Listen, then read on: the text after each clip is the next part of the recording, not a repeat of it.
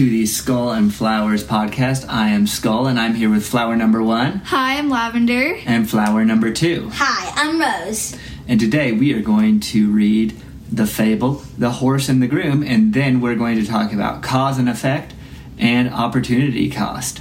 With that, Rose, can you read the fable? Yes, I can. The Horse and the Groom. There was once a groom who used to spend long hours clipping and combing the horse of which he had charge, but who daily stole a portion of his allowance of oats and sold it for his own profit. The horse gradually got into worse and worse condition, and at last cried to the groom, If you really want me to look sleek and well, you must comb me less and feed me more.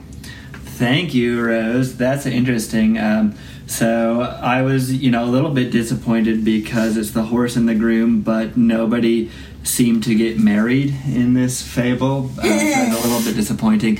Okay, Lavender, do you have your own version? Yes.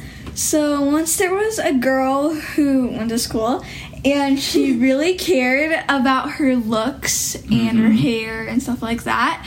But she never focused on her education, so she would never do homework and study for tests. So what So happened then one next? day she was uh, going to get expelled, and then no, she was going to get suspended. and then she became a podcaster, and no one could see what she looked like. just make her get suspended, and then she has to get better grades. Okay, just Okay. Failed all of her Restart. Okay. tests. Restart. Rose, do you have a version? Yes, I do. Once there was a farmer who grew the prettiest flowers ever. He always gave them soil and water, but for some reason they always died. So one day, when the farmer was showcasing them in the shade, one died right in front of him. Then he said, Why oh why do they have to die? Then one flower says, You always keep us in the shade because you're showcasing us, and we don't get enough sunlight. Oh, hmm. okay, yeah. So both of you went with focusing on one thing at the expense of the other. But I think that's a totally good reading of the fable. But there's also something I want to lead our discussion with to, to start off with. And that is that the groom also was stealing oats. And then, did it feel to you like the groom was trying to make up for stealing the oats by brushing the horse more? Mm, I guess, but Think that, about that. that's not really like a good like that's not really a fair trade though. That's right, Yeah. right. So, okay, then I have a question. If every day after school you hit your sister right when you came home, but then I do every that every day day. after dinner you gave her half of your dessert, would that make up for hitting her? No. Mm, Why not? I mean, some people are like give them revenge, give them pain back, or others are just like it's okay. But but does that make up for it? Mm, No, not not really. really. It's kind of like bribing them to forgive them. Okay. Okay, so okay, then another one. So if you stole ten dollars from your dad's wallet every morning and then put eleven in in the afternoon, would that make up for it? Depends what you're Yeah. buying. Well, it would because mean- it's ten dollars and he's giving you're giving him eleven dollars. That's a pretty good trade. I mean, like doing it in secret, you need extra dollar for tax. But isn't it still stealing in the morning? I mean, yeah. I mean, I guess it's still stealing, but you're kind of like borrowing it because you mean- give it back. I think when you borrow, you have to ask first. Yeah. You steal, like you like half steal, but half borrow. So if you steal, you have to, um, if you steal, you have to replace it, or else they'll know. But if you borrow, you don't have to give anything else back. No. I mean, no, I mean, That's no, not not borrow. So how come you feel different about the money? How come you feel different about the money situation, but not about the hitting your sister and making up for it with dessert? Because the money actually has like a value, like Mhm. an actual value, but you don't know how much the dessert values or how much hitting your sister values. Okay.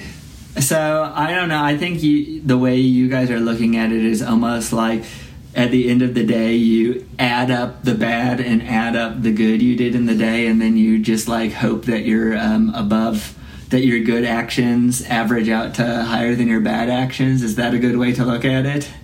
I mean, Not really. So, you know, in the morning, you can't just do bad things. You can't punch all the kids on the way into school and then in the afternoon go back and give them all pieces of pie, even if there's ice cream on them. I think when you guys think about it at money, it's tempting to look at it to be like, oh, well, it's not stealing because you're giving back the same amount. But when you think about it in terms of a, a violent action, it's like, oh, wait, no, that's not really Yeah. the same thing at all. because it's like um violence is like an action and you can't like take back your action. That's right. So um, I'm definitely not an expert on um, karma, but a lot of people think karma is just well, uh, and I may be misunderstanding some people, but I've heard karma talked about in a couple different ways. Some people take it as like karma is almost like it, this averaging concept. Oh, if your good actions on average are better than your bad ones, you have you know good karma. But I think then other people um, treat it more as like cause and effect. Like okay, you stole the money in the morning, you hit your sister in the afternoon, there's just going to be like cause and effect that follows Yeah. that, like no matter what, right? So there's always an effect to your action. So if you steal your dad's money in the morning and then replace it, at some point you start to feel like, okay, well then maybe stealing's okay as long as I pay it back. And then what if you start to take that train of thought towards violent actions like, oh, I can go ahead and hit this person mm-hmm. because I'm going to make up for it later. That doesn't work. That's right. So, but I think you guys also understand the feeling that if you've done something bad, you also have a feeling you want to make it up to that person. Do you ever feel that way? hmm Like I- sometimes when um I make our mom angry, I always want to make it up to her, but like doing something nice, like doing chores or like doing like a lot of extra. Like maybe I made her angry because I was complaining about not getting dessert. I would do a lot more extra than just saying sorry. Yeah. So I think what it is, though, is that to take this notion of um, karma and cause and effect and all that, every action you do is like planting a new seed for further actions, right? So if you plant the seed of stealing in the morning, giving back doesn't unplant the seed. You're just Yeah. planting a good seed. You know what I mean? And overall in life, everybody, you know, we want to plant as many good seeds as possible, right? Yeah. Mm-hmm. But I think one thing that's important to understand is that doing good actions doesn't unplant the seeds of our bad actions. Definitely. Mm-hmm. It's kind of like if you. It's kind of like. Like, you can't invent, like, time travel. That's right. That's right. You can't really undo anything you've done ever. Yeah. So, like, besides, if you did a time travel, it would be way too confusing. Now, Different timelines, stuff like that. now that's not to uh, get down on people because you know some people listening have probably done things that they feel embarrassed or ashamed of in the past and that's not to say that they should like give up and be like well i can't ever undo that action so i shouldn't even bother. And i don't think that's the case at all. It's just kind of like yeah maybe in your past you planted a very big bad seed but you know go forward with your life and try to plant as many good seeds as possible right? Yeah, like you can't unplant the seed, but you can try to apologize for it. Like, no, try Yeah. to, like, not really, like, grow the seed. Like, I don't. well, I'm trying to make, like, a metaphor or something. yeah the don't know. metaphor might break down at some point but it's like yeah just go forward in your life and try to plant as many good seeds in the future as you can um, and you know if if anyone feels down about the things they've ever done you know everybody feels bad embarrassed about something they've done and that's just life and that's how we grow right yeah. and sometimes having done a bad thing reminds us that, you know, we really do need to plant good seeds because the plants that g- grow from bad seeds can have really negative effects. So, like, there's this poster at my school. It says, um, like, your thoughts becomes your actions, your actions become your words, your words become stuff like that. Oh, And so oh, then, oh, and then, so at the top, it says, your, your, your thoughts become, no, something becomes your thoughts or whatever. And then at the end, something becomes your destiny. Uh huh. And so is the final answer to like think more about bananas? Yes. Bananas are your destiny then. That's right. okay. All right. So let's change uh, change uh, topics here. After saying everybody plant as many good seeds as you can, but you know move forward if you've planted bad seeds. Okay. Now here the groom was doing two things. He was trying to make up for um, not feeding the horse by brushing it more, and so this is the question. When you are going to take any action, when you sit down to watch TV, when you go to sleep, how much time do you spend thinking about other things you could be doing at the same time? I do that a lot. Okay. Cause you know, for me, I like can't like focus on one thing. I'm like crazy. I do like Mhm. one thing and then I want to do another at the same time. Okay. So like sometimes when I'm watching TV, I'm like, I want to crochet right now too. Uh huh. I just think about eating. Yeah, we need some good popcorn here, people. yeah. So yeah, that's that. So I think what you're getting at is kind of distraction. But I mean, how many times like when you're like, hmm, I should play video games right now, but then you're like, but I also want to play with my baby sister. Because the truth is, think about this: when you are doing one thing. There's literally nothing else you can be doing.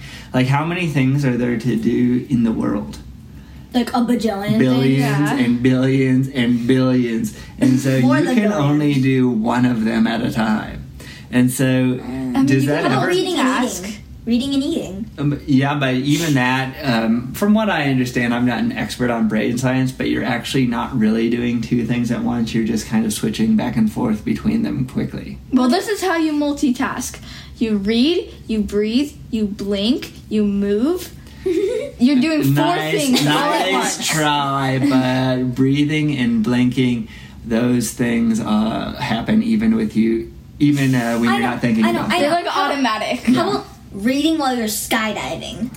Okay. Um, I think that might take away from the excitement of skydiving. But so seriously, then, when you choose one thing, like the things we choose often, like we, we you know, I think most people in this family watch TV some at least every day. Do you ever think there's literally a billion other things I could be doing? But yeah, Well, I like- think TV is a pretty good one. Sometimes, Sometimes- you need to relax. Yeah. Sometimes, like when I spend the whole day watching TV, I could have been like, I like I Like you could- regret your decision. yeah, I'm like I should have spent all day um watching TV. I could have been like doing my homework or like s- solving global warming Right, so, so our, what we're saying here is that instead of a good or a bad seed, you're planting a cringe seed. yeah. Okay, so but do you think it's useful to literally go through a checklist of the? So you're like, okay, I'm gonna do this one thing. Let me check it against the other 999 billion, 999 million, 999,999 things I could be doing. How about bajillion? A bajillion. I can never remember where that fits in the stack of numbers. Which one's the biggest? Um, I I don't know because they say that even there's different sizes Oh, of yeah. infinities, but I don't even. Wait, what? You could say like infinity and two? That's I'm, not even a I'm not a thing. I'm not a mathematician, so um, I'm confuzzled. okay. So, what could the moral be if the groom was taking the money to buy oats to gamble? When he earned enough money, he would feed the horse, but when he didn't win, he wouldn't feed the horse. Well, if he gambled, how would he know if he got money or not? Like, would he just let the horse starve if every single time he sold the oats and he didn't get money? I think so. Yeah. Uh, the groom should put himself in the horse's hooves. Horseshoe. horseshoe. the lucky horseshoe, not really lucky for this horse, Mhm. but he should put himself in the in his own hooves because it like imagine if you couldn't eat like it would be a 50 or 50 50 50 if you could eat or not. Oh, wouldn't that be somewhat better than now? Because it sounds like he's not feeding the horse at all. Yeah, true. So I what mean, could the but uh, moral it's be? better. The moral could be like you should take risks, but not too many. Cause sometimes you should like stop gambling and give him some food. Cause like he's starving. Yeah. People, he's starving. Maybe just don't sell his oats. Yeah. Then he just keep it. the moral would be don't do that. okay.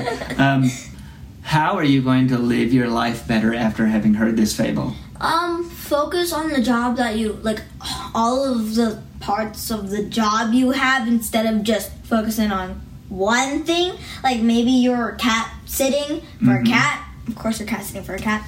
Well, what if you're a cat sitting for a cat? So you give them food, but you don't give them water. You're not going to keep that job very long. Yes, you will And- not get paid. You will also not keep it if your job is cat sitter for dogs. How about you, Lavender? How are you going to live your life better? To pay attention to that things that like the important things Mhm. that you need to survive. Survival Like- skills, Yeah. Mhm. instincts. Okay, and then I think for mine it's going to be um, plant good seeds. Try to avoid planting bad seeds, but don't uh, don't beat yourself up over the bad seeds you've planted in the past. Mm, Yeah, because there's no way to like change them. hmm Yeah. Okay, then hard questions with Dad. Rose. Okay. My question is what was one of your favorite songs as a kid and a teen? I have to name a song that I liked as a kid and then a different song I liked when I was a teen. Yes. Okay, um, so a song I liked when I was a kid was probably MC Hammer's Can't Touch This, which I know is a song you know because we still hear that on the radio. Um, I really liked that song when I was a kid. Um, I didn't think there's really anything profound to say about it, except that when I hear it now, I definitely don't see what I saw in it when I was a kid, especially that when I was a kid, I didn't know that it was based on a different song called Super Freak, and now I've heard that song Super Freak, and I'm like, that's really a much better song than Can't Touch This. Um, okay, and then when I was a teen, there is so many songs I actually liked when I was a teen that it's hard to narrow it down.